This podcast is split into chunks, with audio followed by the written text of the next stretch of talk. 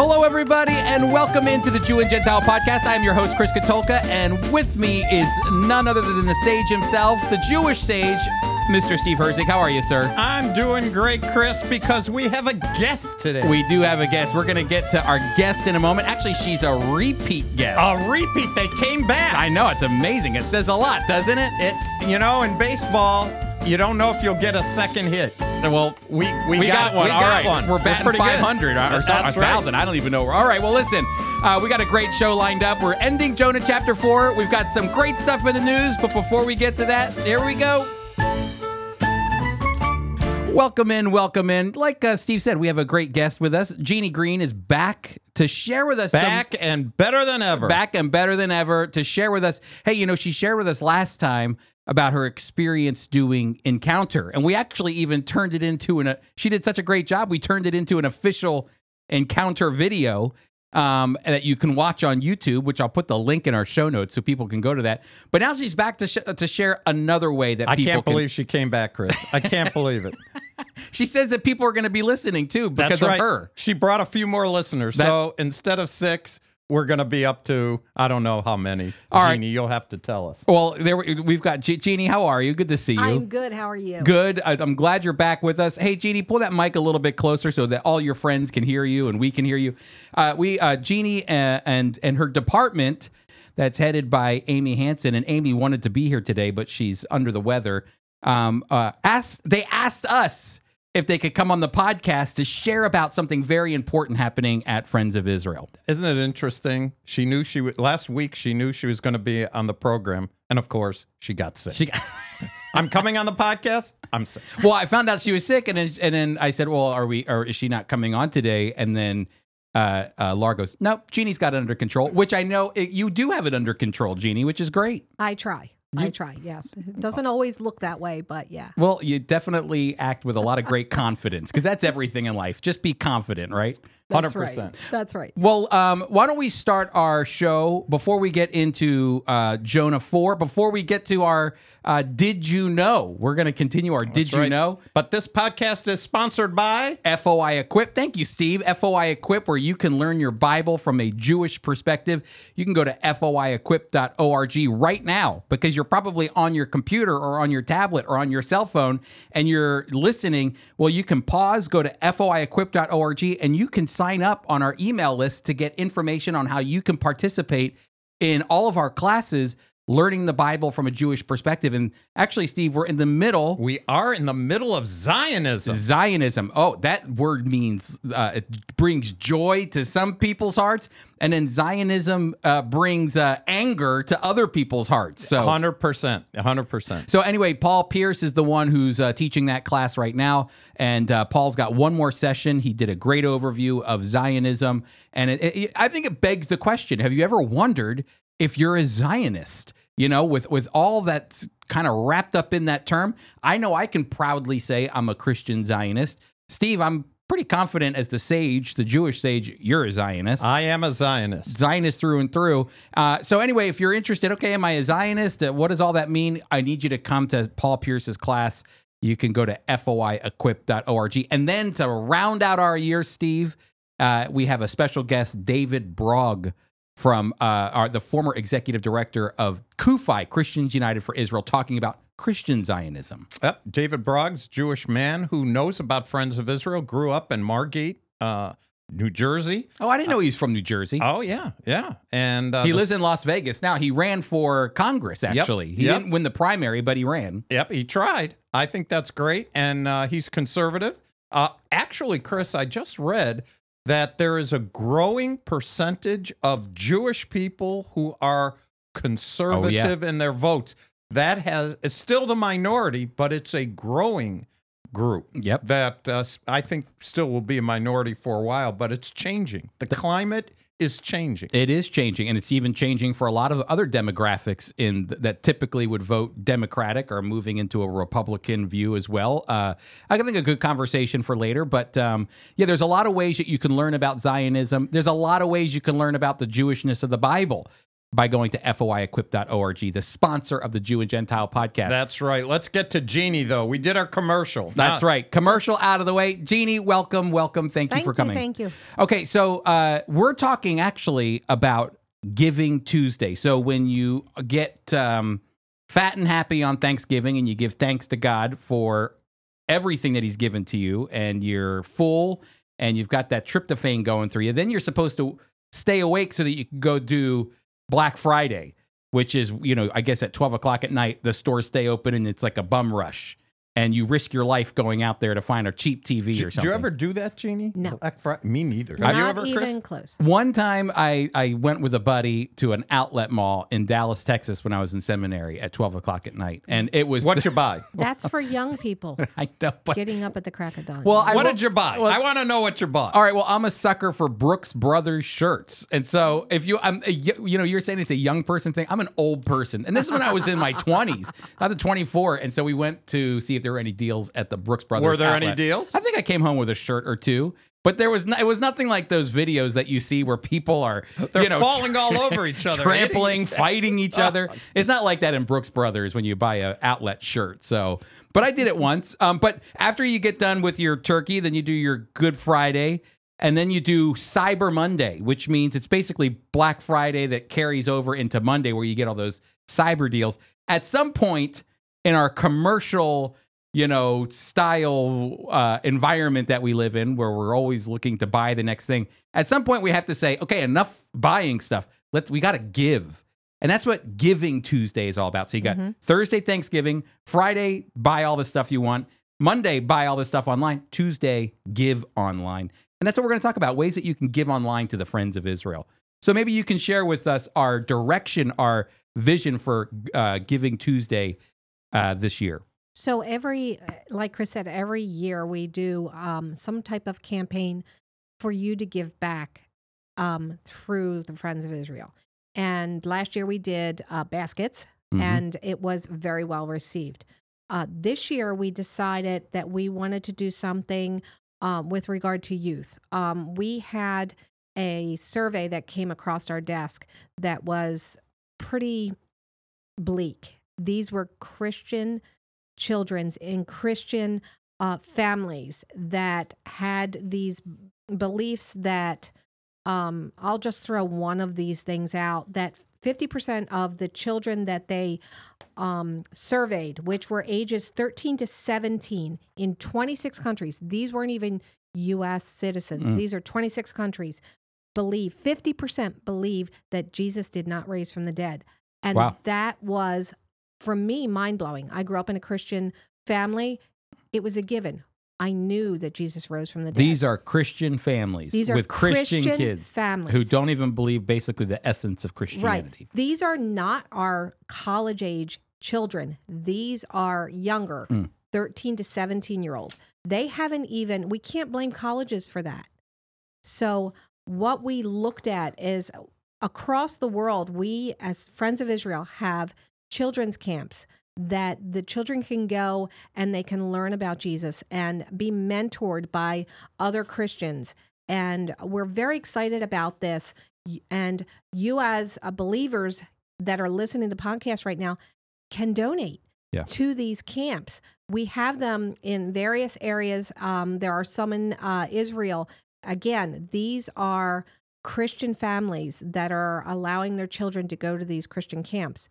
No child is left behind, and we don't want any children left behind. We want people to give so that we can strengthen them before they even get to college, so that they understand who Jesus is, why he came. And um, we're very excited about the program. Because some of these young kids that come to the camps, whether whether they're in Poland or in Israel, they travel quite a distance, and maybe even the family doesn't have the money to be able to send them. Hey, listen, I know what it's. Uh, I grew up going on uh, ski trips with our youth group, and we'd have winter retreats. And it is, you know, if you got a couple kids, it's not cheap to do that. It can be very expensive. Um, and so when you get into Poland, you get into Israel, maybe the parents don't have the money. They want to send their kids to these Christian camps so that they can learn the foundational truths of our faith. but they don't have the money to do that. And that's what this no child left behind mentality is. We want to be able to make, make sure every family feels confident that they have a scholarship there to send their kids to these camps. And a giver to Giving Tuesday would make that possible. Absolutely. Yeah. And you can give any amount. There are, you know, even if you think, oh, I can only give $10, $20. I mean, it, every every dollar makes makes a difference in a child's life. And we want to make that difference in that child's life. We want you as um, a listener to this podcast to make a difference in a child's life. So That's how hard really good. is it? How hard is it to give? They go online. they and- can go online and give. Um, I think Chris, you have that on. Mhm. Um, It'll be on the show notes. So we, uh, you can go to uh, for our Giving Tuesday push. You can go to foi.org forward slash Tuesday. Very Tuesday. easy to remember. Yes. Not Thursday, not Friday, not Monday. Tuesday for Giving Tuesday. You can also sign up for our emails. Um, we send a lot of emails out. You guys send emails out to so that um, your folks know what's going on with Equip, and um, you can go on sign up for our emails, and you will start seeing the emails for Giving Tuesday. Again, you can give anytime. You can go on right now and give, or you can go on on Giving Tuesday and give. You know, I just think this is so important, Steve, when you think about what Jeannie's saying that there we're not talking about kids who have grown up in a secular home or or you know in a, a belie- an unbelieving family. These are kids that are being raised in Christian families and they don't believe Jesus resurrected from the dead, which is the the essentials of who we are as believers. Without the resurrection, Paul says it's all it's all no, means nothing. It's void. Uh, so it's vital that these young children are learning biblical truths, and that's what's happening in our Polish and Israel camps. There's nothing better than getting a group together. You mentioned that you went to camp, Christian snow snow camp or whatever. When you get together, the fellowship is great. The the leadership has you together.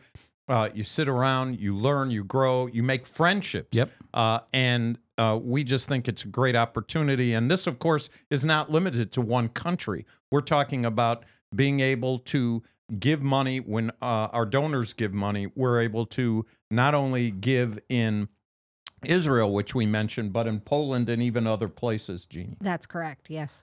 Well, this is fantastic. So, Jeannie, thank you very much. This has been great. Um, if you would like to give so that you can sponsor a child uh, to go or multiple children to be able to go to camp to ensure that they're going, they have a scholarship. As Jeannie said, no child left behind. I want to encourage you to go to FOI dot org forward slash Tuesday. We've made it very easy for you. FOI.org forward slash Tuesday. Make your donation to help a child uh, learn the truths of the scriptures and the truths about who Jesus, the Messiah, is. Jeannie, thank you so much. Oh, you're quite welcome. Thanks, Thanks, for Jeannie. inviting me. Well, all right. Uh, what a segue! I'm telling you, this is great because we're going right from giving to giving. giving. Giving to giving. Only this time it's not called giving, it's called tzedakah. That's a very important word when it in- Judaism. It's a very important word. It's righteous loving kindness. That's that tzedakah. I used to give tzedakah every time I went to Hebrew school, Sunday school. We had pushkas. Pushkas. Yeah. Uh, that's a little Hebrew with a little Yiddish. And we'll talk about that. Well, I, I revealed our Yiddish word, but you we'll, did it well, already. I People are it. like, all right, I'm Well, out. That's right. We just lost all the listeners. That's but, but they that's hang okay. on. That's how we hook them to the end. The That's Yiddish right. word. That's right. But did you know has a segment on tzedakah? And Chris, tzedakah is rooted in the Torah, Mhm. and that's really significant. Uh, Jewish people are commanded to give. Commanded. It's it's a it's from God. Uh, and you could find passages in Deuteronomy and in Numbers which talk about, uh oh, from a Christian point of view, here's that word, tithing. Yep. Exactly. Aye, tithing in in the Christian church. Yes, you tithe. No, you tithe. Uh, You're all- writing about tithing right now. Ah, yeah, yeah, yeah, yeah. I'm You're telling you, really pouring your heart out Uh, into this IMG article for Ah, tithing. yeah, yeah. I, I still haven't heard. I'm. It's. I might have to rewrite it. Oh, It- really? It's horrible. My wife read it, read the draft, and said, "I'm interpreting what she said. It stinks." Wait, doesn't she have a nicer way of saying that, which is what's Much your nicer. point? Yep. She said, "What's your point?" This time, when she read it, she could, I, we've been married a long time. I took a look at her. I said, "Why do I even write at all?" She says no. quitting. She said, "Give me all your credit cards. Uh, yeah, Give me yeah. all your. I don't want. You can't control the money Uh, anymore." yeah, yeah. But tzedakah is is big because it's big for God. But you know, Chris, that the rabbis say since after the temple was destroyed. So this is extra biblical. Tzedakah will take away your sins. It takes. uh, It encompasses all the commands. Mhm. And it is as good as a sacrifice on Yom Kippur. Now, obviously, that's not biblical. That's how, what it's become. Well, listen to what Emily Stone, did you know? And Chris, I think I've, we've sold two books so We're- far we're- that I know of. We're getting a lot We out of this. I know. books. I hope we meet Emily Stone at some point. I, Emily, we'd love to meet you. She- it- this is really well done. But did you know, uh, while one unfortunate Jewish stereotype is the age old image of Cheapy the Jew? That's what it says here. Emily tells us Cheapy the Jew. The truth is that the Jewish law obligates the chosen tribe to donate money to charitable causes. This act is gi- of giving is called tzedakah, which is uh, righteousness. Actually, righteousness, tz- a tzaddik, a righteous, it means righteous, and then loving kindness.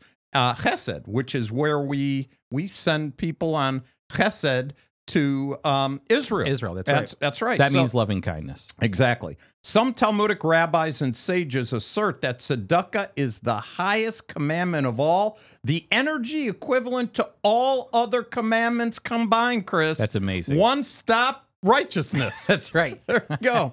Maimonides devoted some serious parchment. I, I like she- that. I know. I love the way she writes. In his Mishneh Torah to instructions regarding laws concerning gifts for the poor. Furthermore, there was a rabbi, Kokba, basically likens a person who doesn't fulfill the mitzvah or the command of tzedakah to an oyster, oyster po' boy eating worshiper of idols. so here it is tzedakah. And Chris, we actually have a tzedakah can. That's right. A box. A box. That's right. Which is where we get our Yiddish word. I'm not going to say it. We Don't say it once. anymore. I know, I'm not going to say it, but I'll hold it up. Hold it up. Hold That- it up. Tell me if you could see it on the. That's good. Yeah, Yep. we can see it. That's uh, if you're watching on YouTube or Facebook. Uh, there you go. Hold it up right there. Put it on top of your cup there. I think people will. There we There go. we There we go. go. So that's a uh, that's a a tzedakah box. Essentially, and that one's for JNF. That's a very popular one, Jewish National fund very popular. You raise a lot of money that way. I can remember growing up.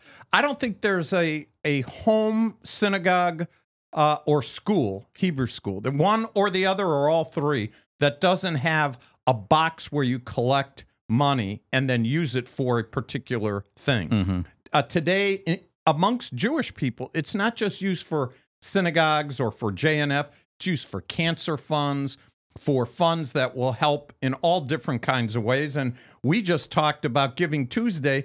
If they start putting their, we, we, we can't ask for coins. That's not, start putting away since we only have about two weeks, put away your dollars. Instead of going to Starbucks, take your five or ten dollars. I don't know. What do people spend at a Starbucks? Do you I go think to it's Starbucks? over five. Oh, it's No. got to be. I haven't been to a Starbucks Oh in a man, long it's time. yeah. You could easily spend eight bucks on a drink there. All I right, feel Oh, so yeah. so at least take a fast from Starbucks and put the money in a little container, and then on Giving Tuesday you can send it to Friends of Israel, and we'll make sure it goes for the camps. you know, people don't. Tzedakah, righteous, loving kindness. Isn't that what we're asking for Giving Tuesday? you know, when we look at this uh, tzedakah box too, that you you know has a picture of the land of Israel on it, and it tells you what the money's going to go to as you put your money in there every time. You know, families would have these in their homes, and like you said, synagogues.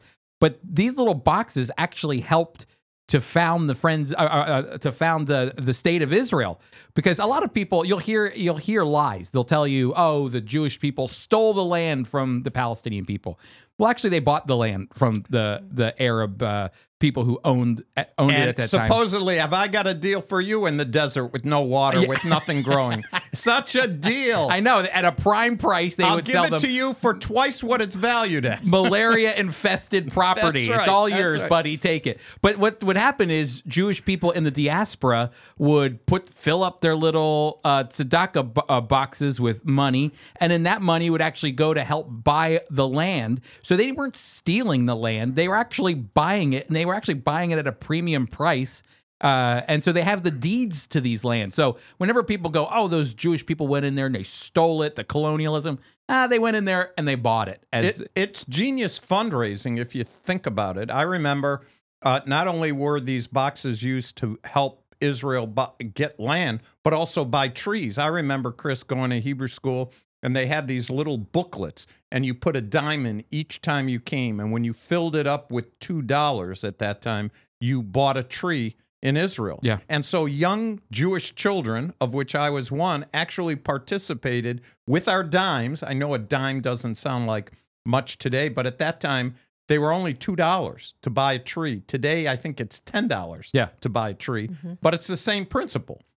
And so you give tzedakah, righteous, loving kindness. It's a great word. That's a great word. So this Tuesday you can do your tzedakah on Giving Tuesday, right? Next Tuesday. Oh, sorry, sorry. Next Tuesday. Next- That's right. They two week. We're asking two weeks to abstain from your special little coffee Ugh. with the little with the little cream that makes little. Uh, I don't know. You ever, how do they do that? I Where- don't even I- know. it makes little uh, some sort of image on the uh, coffee. Well, It's crazy. bypass it for two weeks and give some righteous loving kindness. I saw a, a uh, meme online that Elon Musk post because I don't know if you know he's you know bought Twitter and he's upending everything and apparently you have to pay money. Everybody hates him, I, right? I, I don't even, I don't know what the deal is, but every uh, you know they, in Twitter you have these little marks that let you know you're a famous person or uh, someone you know th- you're the real George Clooney. I don't know. You're the real guy. You're not some fake account, and so you have to pay for that little check mark. You know, and so I think it was five dollars a month or whatever. Well, he was going to make it twenty dollars a month, and then everyone complained. He goes, "All right, fine, eight dollars a month," and people were still complaining. And so he made this meme of some guy buying a very expensive $8 Starbucks cup of coffee and he's all excited and then you know the check mark and the guy's weeping that he has to spend $8 to have it for the month. So it's everybody compares a Starbucks drink to having to spend a few bucks. But all that to say, this is nothing like a Starbucks drink. Uh, w- what we're asking you to do goes much further. It's for the spiritual growth of our of our uh, of of believers all around the world, young adults. That's Giving Tuesday by going to foi.org forward slash Tuesday. Steve, that was a great one. That was a great. Did you know? Did you know? Boy, I'm telling you that Emily. Uh, maybe we'll double her sales uh, through this. Go from two to four. Exactly. All right, Steve. So we're wrapping up our Jonah series. We've not even talked about what we're going to do next. It'll have to be a surprise. We don't know. I know we're We going to have no to, clue. I know we'll have to have a Which is par for the course for us. But it is. It is. Yep. But we're going to end Jonah chapter four here. And so, Steve, I'm going to let you take it away because I love the way Jonah opens up this section in chapter four. so Jewish. So Jewish. Chutzpah. I could say that. I could say that. But it displeased Jonah exceedingly, exceedingly. So eh, he became angry. Yep. Jo- why is Jonah angry? Chapter four, you know, he should have left enough alone. Chapter three was the way the book, from a human point of view, should have. Hey, he had a mission. He was reluctant to go. God directed him. First Jewish submarine under the water for three days. Comes to the land of Nineveh. A people horrible. They were. He hated them. Horrible. But he preaches to them, uh, and they repent. And what a great ending. But no, Nope. it doesn't end that way because this story really isn't about the Ninevites. This book is really about Jonah. Yes, exactly. I had mentioned this before last last week when we were saying if this if if Jonah had done what he was supposed to do, this book would be one chapter long. But God not. calls, I answer, and what's our Yiddish word? Fartik. Let it happen. Yeah. Gotta be careful. Fartik.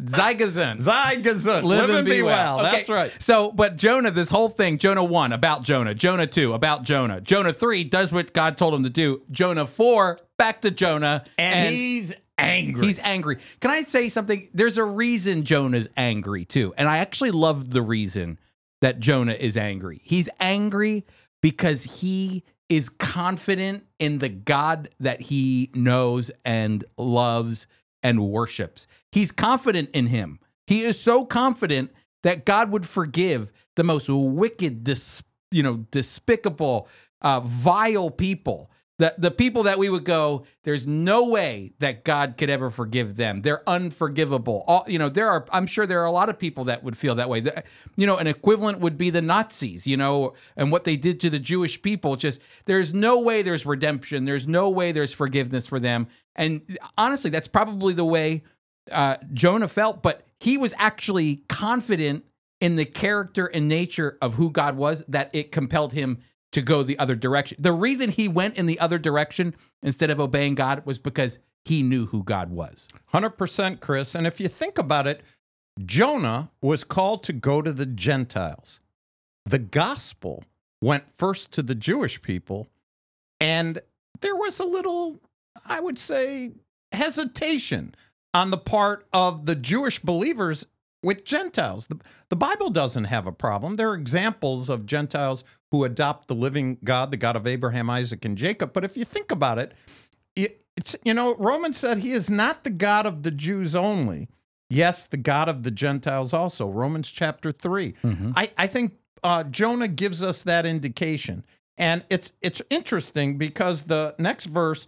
So he, so so we know literally Jonah is a believer. There's some people don't think Jonah is a believer. He's a disobedient, out. Well, I can't even say out of touch because he's talking to the Lord throughout this book, Yeah. and the Lord's talking to him. Yeah, exactly. So in fact, and he knew right away when he was out on that boat. He goes, "It's me. it's over, guys. It's Throw me. me, over. That's right. God's out for me. Just Yep, you know. yep. So so it says in verse two, he prayed to the Lord and said, "Ah, Lord, ah, I like that. Ah, ah, Lord, was not this what I said when I was still in my country? Didn't I tell you? I knew you would do this." That's I love how honest it- when he gets frustrated, and I always feel like this reads so beautiful. Oh Lord, I told you this is why I didn't want to go to begin with. I told you this. He gets frustrated. I told you, Lord, but I know you're gracious. You're a gracious God. You're merciful, slow to anger, abundant in loving kindness. How come you're that way? Yeah. I can't take it. Well, you know, I uh, one of my this is actually one of my favorite verses too, Steve. It actually comes from Exodus 34, 6 and 7, when Moses is uh, you know, God's about to pass before Moses, and Moses says, Show me your glory. I want to see you, God. And then as Moses is he goes, I can't show you my face, or else I'll consume you in my holiness, but I can show you my backside. And as God is passing before Moses, uh, in the cleft of the rock, and he's going to show him that little part of himself, which is radically going to change Moses. He also describes who he is on Mount Sinai. And he says this in Exodus chapter 34, 6 and 7. He says, Then the Lord passed before Moses, proclaiming, The Lord, the Lord, the compassionate and gracious God, slow to anger, abounding in love and faithfulness, maintaining love to thousands, and forgiving wickedness, rebellion, and sin. Yet he does not leave the guilty unpunished. And basically, Jonah is taking that passage and copying and pasting it and sticking it here because he knew, because I always, he read the Bible. He knew the Bible. He knew who God was. He practically is quoting from Exodus 34, 6 and 7 when he says, I knew you were going to do this because I know who you told us you are. You're compassionate and gracious and merciful and forgiving and all the rest. And that was enough to send Jonah in the other direction. Chris, have you ever heard the idiom, modern im- idiom today, kill me now? Yeah. Well, Yeah. Jonah, the Jewish people invented that. Look what it says. Look what it says in verse 3. Therefore, after he said all that, I, I knew you would do this. I knew it. You're merciful. You're abundant. I told you this would happen. Therefore, O Lord, oh Lord, please take my life from me. It's better for me to die than to live. Kill me now. yeah. Take me now. Kill me now. Uh, and so when we think of chapter four, it's interesting that in chapter four, four times it says God prepared. God prepared. We talked about this already with the fish. He's on the boat, but God's preparing the great fish. And there's four instances one in chapter one and verse 17, that's the fish. Then we have the uh, the plant in chapter four and verse six. This is so. I read a, a commentator. I won't tell you tell you who it is. He said that Jonah was like the first RV guy. he's, he said after this message, he goes to the RV park and sits in his RV and and looks over the city a safe distance. I don't either either hoping for or watching. This really isn't going to work. They're going to sin. We, he's watching to see what happens. But I I wonder too, Chris, why did Jonah say, "Kill me now"? I have you ever been spent? Amy, have uh, Amy? I, I have your boss in my in my head, but Jeannie, Yeah. uh, you you work with horses. You have your own horse. You take care of a household. Your husband, that alone, taking care of your husband, that could uh, drain you. But when you're weak physically, remember what he's done. He's walked three days. Uh, he was he's the submarine. Three days in the belly of the fish. He's had a long, hard time. He's drained physically. He's tired. Uh, at the end of his mission, because of his attitude to the Ninevites, have you ever been so tired where you just said, "Kill me now"? Oh, absolutely. Yeah. You raise a family and stuff. Yeah, absolutely. You you, That's my joke. Is that uh, the four horsemen of the apocalypse? You know, at the end of the day, you got to explain that, Chris. Well, I have. I always joke with people that my I have four kids, and they're the four horsemen of the apocalypse. And you know, there's always. Uh, uh, you know, uh, there's dominion all the time. That's one of the horsemen. I'm always pushing these kids away from one another. There's a fight for dominion. There's a famine in the Katulka household all the time because I've got no food. They eat me out of house and home. There's pestilence in the land because these kids, I send them to school. I was never went to the doctor, and now they come back from school and they bring all these diseases. And this is even before COVID. I was, you know, on antibiotics all the time because these what these kids are bringing home. And then finally, the last horseman is is death. And and I always say at the end of the day, at nine o'clock, ten o'clock at night, you know, these kids are still moving around. They can't get to sleep, and you just go, Lord, take me now. You know, end this thing now. Take me, Lord. So we can we can empathize with Jonah at least a little bit. So there he is, and it says Jonah went out of the city, sat on the east side of the city. There he made himself a shelter. So he so he has his RV, as this commentator said. He's sitting out there in the sh- in the shade till he might see what would become of the city, and then God prepared a plant. And the kind of plant that commentators, most of them say, is a a vine like Mhm. plant, a gourd, some say, uh, where it grows and it it would grow over the shack that he built because the the live plant would be a great shield, a better shield than the shack itself. It's cooler. So he's under like a tree, leaves. Uh, and God prepared this and gave it to him. So think of how he first tells God, I already know you're gracious, you're merciful. And so God says, Yeah, I'm going to show you how gracious and merciful I am. What can I say too? This is oftentimes associated the idea of providing shade, and as you sit, you know, in the in the hot sun when you're working all Oh, day man. and you're tired, and you know you come in, you just want to, you know, take a siesta under the shade. It's the same concept. There's a lot of biblical uh, attribution to the idea of, you know, even like kingdom mentality. One day we'll sit under our you know, in the shade, the idea of the rest that comes with it. Well, here's Jonah's moment to rest. God's about, he's providing the moment to finally, like you said, the RV park, to finally rest. He's got his shade. He did his job. He's frustrated though. He did his job. And then, And then God provides him with this plant. It's pretty cool. that's exactly that, right. That he's got it. But then it's it's interesting uh, because in verse seven it says, "But as the morning dawned, and the next day God prepared a worm." So now we had a fish he prepared, a plant he prepared, and now he's preparing a worm. Only God could do stuff like this, and it damaged the plant that it withered. And it happened when the sun arose that God prepared, there it is again, a vehement east wind.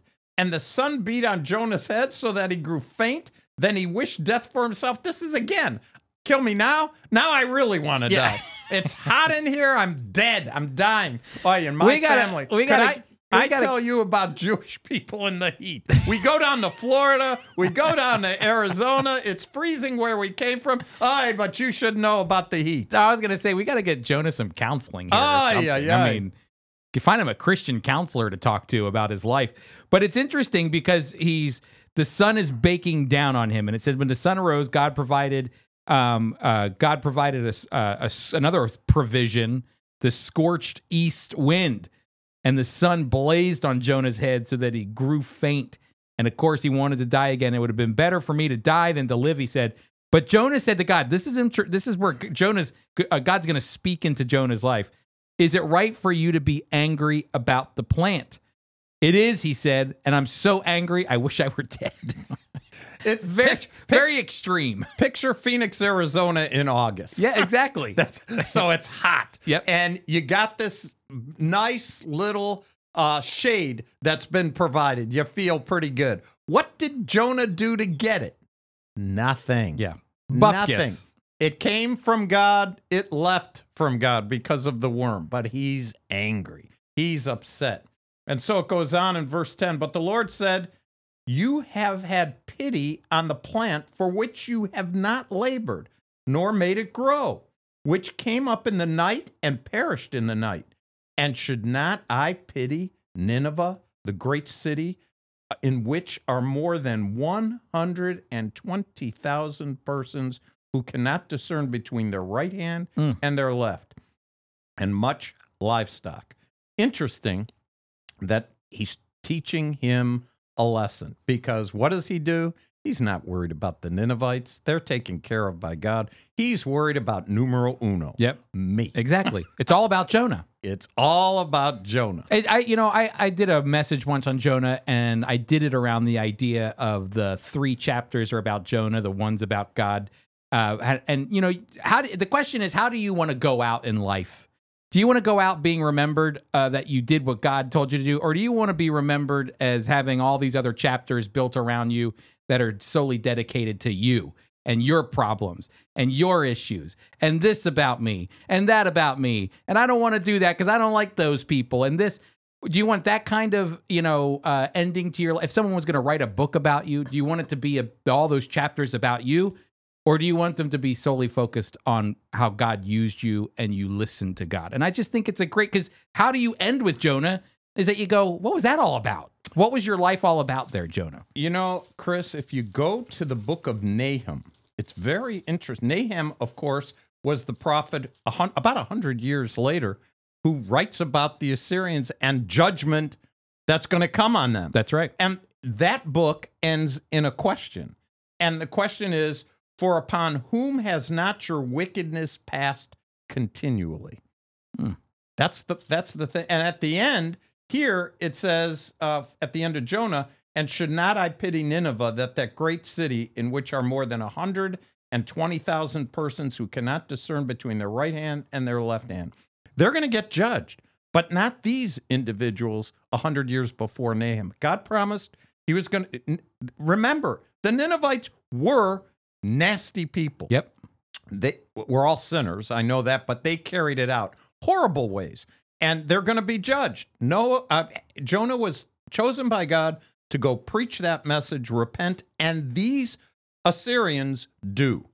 God is going to judge Assyria, but it's a hundred years later through the prophet, through the prophet Nahum. Can I? Uh, can we go back because I feel like we're living in a culture right now where uh, just as um, God said that the Ninevites can't tell their right hand from their left hand, I feel like we're living in a culture right now where you know our culture can't tell its right hand from its left hand. It can't tell the difference between a man or a woman. It can't even give a definition to a gender, um, which seems like the most basic of answers possible. And so you just sit there and you wonder, you know, you can get angry at the culture, which is exactly what Jonah did.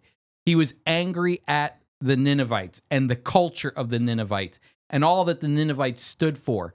But it's interesting because, of course, God was angry. He was going to judge them. But it's also interesting because he had pity on them. And, you, know, I think that should change. I think God wanted uh, Jonah to have the same spirit he has, which is not, God's going to judge, but he has pity. Shouldn't we have pity? I have, I, I'm not angry at the culture. God never said in the Bible that our culture would just merge into our beliefs as followers of the Lord and biblical. In fact, the know, opposite. Exactly. We're strangers and pilgrims. That's right. Narrow is the way, not wide. And so it's just interesting because it shows uh, for God so loved the world. You know, the idea that he, he even for the most wicked people who can't tell their right hand from their left hand, God still has pity. And maybe we should be changing our attitude toward the culture that surrounds us that's not going away. It's not going to disappear. We're not going back to the 1950s. We're not going to be you know going back to old ways. We have to understand that as Christians if we're biblical, we're always going to be against the stream. We're going against the cultural, you know, going against the grain. But the reality is is that we shouldn't be angry at un- unbelievers.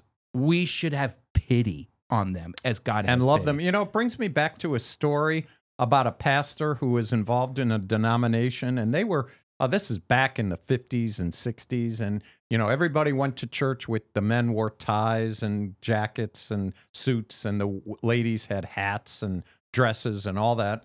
And this was in California, and people were coming. Uh, there was God was moving, uh, only they were coming, and they they they didn't know the Christian culture, and so the pastor had trouble with the denomination because he was welcoming these people who didn't look like the other congregants. Mhm. And what happened is finally he just said, you know what? Uh, I, I understand where you're at. I'm just going to leave and start a different work. And, and my emphasis is going to be come as you are. And that's exactly what happened. And that movement swept uh, not just uh, in Southern California, but around the world because the vision is not to, we want people to be like we are. Uh, Christian culture is a great culture, and I think it's significant. But, we can do the same thing Jewish people do, which is, I, you know, you got to fit into our mold in order to get into this, into this That- uh, way of life. Uh, That's right. And so, uh, look, we have to be not accommodating to the culture. No. we have to be we have to be welcoming to the people. Yes. and instruct them. I remember when I first came with Friends of Israel, David Levy, uh, they- who's still around. is this your beard? The, well, no, I could talk about that too. Okay. It was belt buckle. Oh, He belt said- buckle He said, Yeah, this is good. "Steve, are you going to church with that kind of belt?" And I said, "I don't." What I- was this belt? I, he? It was too wide for David. Like the whole belt was wider than the, like the belt, the, buckle? It's like Oh, a yeah. Texas. He he went up and down, looked at me, and just said, "Ay ay ay ay ay ay ay." It's- Hopeless. all these years later, I still don't dress like. I mean, he is sharp. I mean, i- impeccable in his dress and his taste. I'm just. I think God demonstrates through me. Ah, he takes anybody. well, you had the same thing with- not only with the belt buckle, but with the beard I- too. yep, a beard- Jewish guy with a A beard. A Jewish guy. He wanted me to shave the beard. The- off. oh my goodness I just couldn't do it. I couldn't do What it. did you say to him? I just said, well, David, if if it's trouble uh, as far as churches being welcome welcoming to me, I'll shave it off for Christ. But I want to at least try. Well, as it turned out, probably because I'm Jewish, nobody ever. The, the in fact, Didn't could- somebody think you were the Antichrist because you had a beard? well, no, they thought I was the Antichrist because they couldn't find my face. I had a beard and long hair, and they circled IMG with red and said. But the funny thing is, two things came in. The person in my place, North American director, uh, sent me uh, the f- two two weeks apart. The first one, a red circle around the IMG uh, article that I had. Uh, it said Antichrist and then and then two weeks later, the same picture. They started supporting Steve Herzog because he looks like a nice guy. I, it's a true story. Oh, the Antichrist. Antichrist. we found him, guy. everybody. We found the Antichrist. There you go. There you go. All right. Well, that that concludes our study on Jonah. Hey, Steve, what's the final word here on Jonah? I say, don't be like Jonah. Well, Follow I'd say- God's will. I'd say don't be like Jonah's attitude, but be have the message of Jonah. yes. He preached the good news, and it was good news to the Ninevites. And he did have a relationship with God, and he did talk to God. There's some positive things Yeah. that Jonah did, and it just shows number one, God isn't finished with any of us, even when we go our own way. He calls us back, Mm. uh, and I, and I think that's important. And Jonah never stopped talking to God. He never stopped talking. I, I, it's not a great way he talked to God, but kill me now. But nonetheless, he talked to God. Kill me now. Please kill me now. All right. Is anything okay? Is anything okay? All right, Steve, what's going on in the news? Well, I, I I have to laugh, Chris. We know there was an election. I know you've talked a little bit about that. Bibi Netanyahu got 31 seats in the Likud, and uh, the re- we already talked about that. And the religious groups, four of them, really got a lot of uh, uh, seats in the Knesset. And so now comes the negotiations. Mm-hmm. They all want certain ministry heads. And uh, the headline uh, to the Jerusalem Post article I have in front of me, which is in the, uh, you'll, you'll send them During the show notes, yeah. They have the link notes. Religious Zionist rabbi to Smotrich demand defense ministry. So Zionist rabbis want the defense ministry. yeah. This is hilarious to me. Well, it's funny because what's funny is Smotrich, uh, Bezalel Smotrich, who is going to be in, in political power. Let's talk about his history serving in the Israeli army, Steve. That's a big one. Well, the funny thing it So says they want him to be the defense it- minister. that's that's what they're shooting for, but it says here Netanyahu reportedly does not want him as defense minister, as Likud has two highly qualified candidates, and they're named.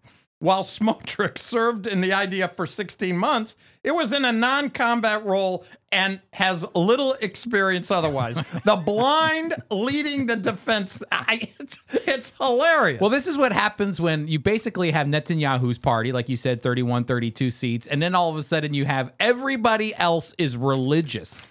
They're all religious. Can you imagine? I, I I'm Rabbi so and so, and I'm the defense minister. That's what's going on. I'm sure there's a lot of Israelis that are going, ay, ay, Oh ay. man, they are probably. Listen, what it says. The rabbis explain that the reason to insist on the defense ministry was, "quote to strengthen Israel's safety, the spirit of IDF, to prevent the formation of a Palestinian state, and to regulate settlement of Judea and Samaria, according to the statements."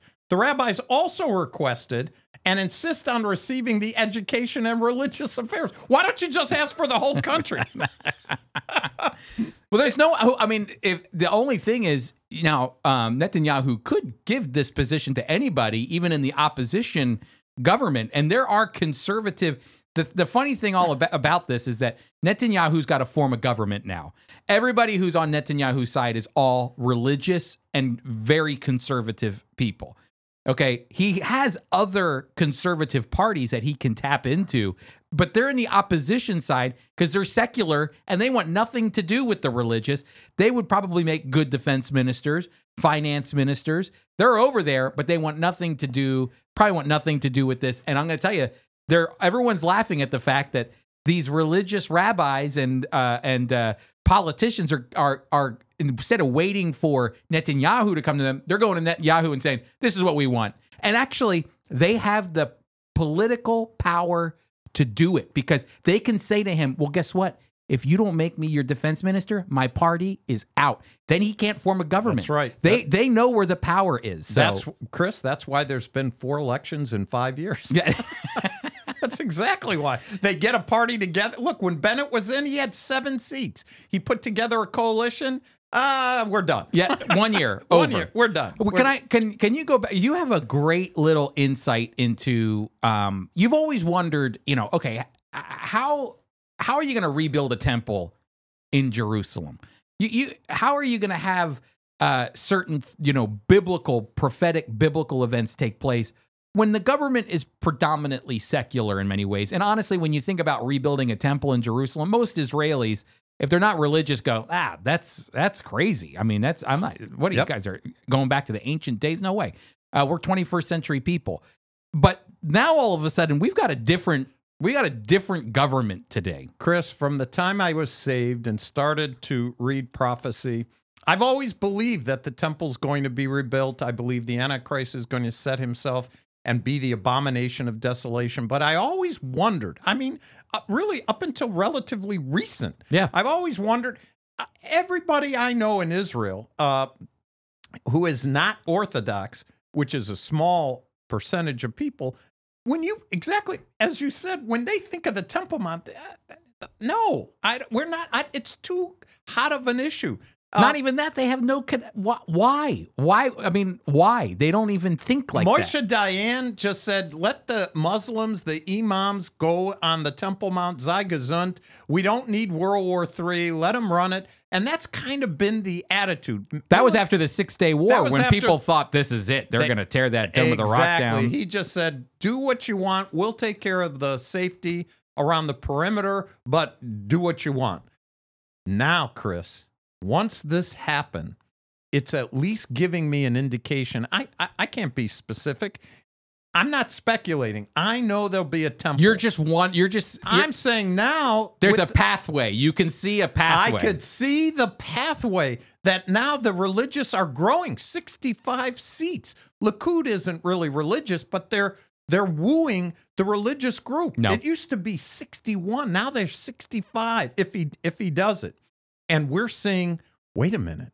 There could be even with a majority of Israelis who are more secular from a governmental point of view, they could demand a temple. Well, it should be noted that um, Ben Gvir, who is the head of the uh, religious Zionist party, um, who's a very controversial figure himself, um, he actually has five points that I was mentioning them to uh, to you that he wants to bring to the to the Israeli government. One is he wants to infuse Orthodox Judaism into the regular ways of all Israelis' lives. Okay, that's big because It's huge. that's not the way most Israelis think, and he's Orthodox, so he's he wants to take what he believes and make it a part of the culture.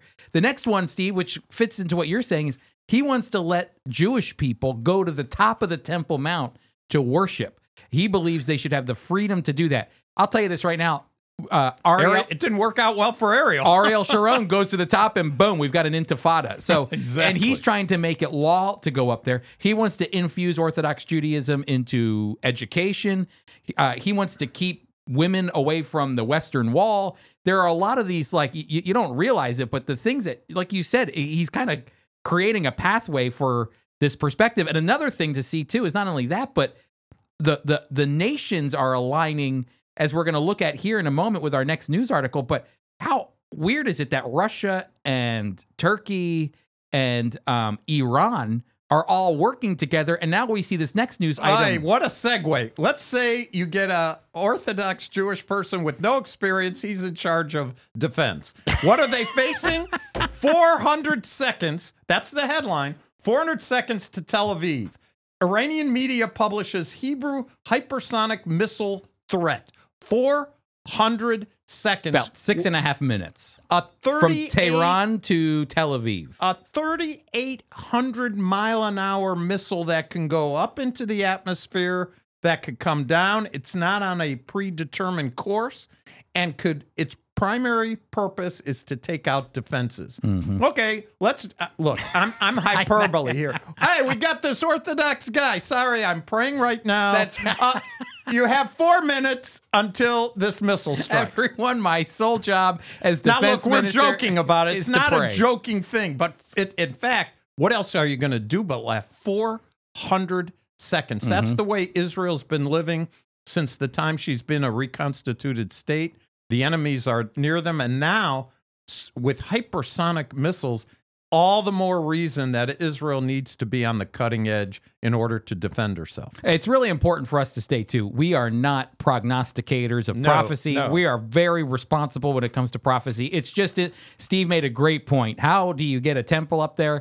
Well, you have to have a different viewpoint in the government, and we're starting to see that rise in uh, in in religious um, politicians making their way into power. That's the big thing, power into Israeli politics, and now and that you've also got the nations that are being staged as you know using the the word from Jonah God's preparing because that's the way God is perp- it's amazing. I think that's a great segue, a great connection, Chris, in the way God, God hasn't changed. He prepares whoever he whatever he needs for the purpose of whatever he wants to happen. exactly And interesting in the article, both of these are are found in the Jerusalem Post, by the way. That it's called a game changer, a game changer, as it can avoid most modern day missile systems. This hypersonic thing which is basically Iron Dome and David Sling and these uh, anti ballistic missiles you know uh, that Israel Li- has. listen what it says, Chris. This article: both defense systems that defend inside the atmosphere and extremely expensive systems that deal with missiles outside the atmosphere. This new missile of the Islamic Republic of Iran will pass all of them, and I don't think that technology will be found that can deal with it for decades to come. That's what the Iranian leader said. That's what he said. That's right. All right. Well, that is every good reason for us to continue to support our children's camps because God's moving, God's preparing things, and the culture is is the culture doesn't know its right hand from its left hand, and instead of being angry at everything going on, hey, let's have pity, let's have compassion, and let's raise our kids uh, to uh, know and trust and love the Lord Jesus. We're to be about the Lord's business regardless of what happens around us until he calls us home. That's right. And so, yes, with all this stuff, should I be afraid? No, not if you trust Christ as your savior. You don't have to be, you could be frustrated. Don't say, kill me now. No. You could be frustrated, Don't but be about the Lord's business. And that's why tzedakah uh, for the next couple weeks, I pray and hope. Uh, they'll be giving it for, oh, this is our Yiddish word, which I uh, already gave. So, Chris, you can repeat it. All right, Yiddish word of the day, everybody. Yiddish word of the day is pushki. Love that word. Pushki. Put the money in the pushki. Put the money in the pushki. The a tin can. Steve's got his pushki tin can here, especially an alms box uh, that was used, uh, uh, really influential in helping found the state of Israel to supply the funds for it, and many other ways as well. But you know what? You don't have to have a tin pushkey anymore. We have a digital pushkey. That's right. You can go to foi.org forward slash Tuesday to give to the children's camps to help a child uh, learn mo- more about the Lord Jesus. And let's let's give Jeannie one more shot. Jeannie, to our six listeners out there, and maybe the few that you have, will give one last push. Uh, one last pushki. just uh, you can make a difference in a child's life, and that's the most important thing. If you don't think you can, you're wrong.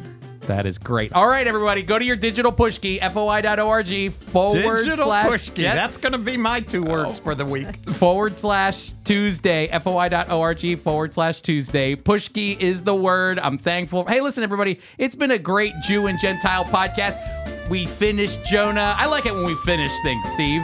We don't finish much. I know exactly. We finished that. Look at we looked over. Keep up with what's going on in the news in Israel. Uh, a lot of interesting things with this upcoming government. Uh, and also, hey, be sure to go to foiequip.org, and there you can register for classes. You can be on our mailing list. You can listen to the Jew and Gentile podcast. Zionism this Thursday. Zionism this Thursday. Sign up. We hope to see you there. And if not, we'll see you next week.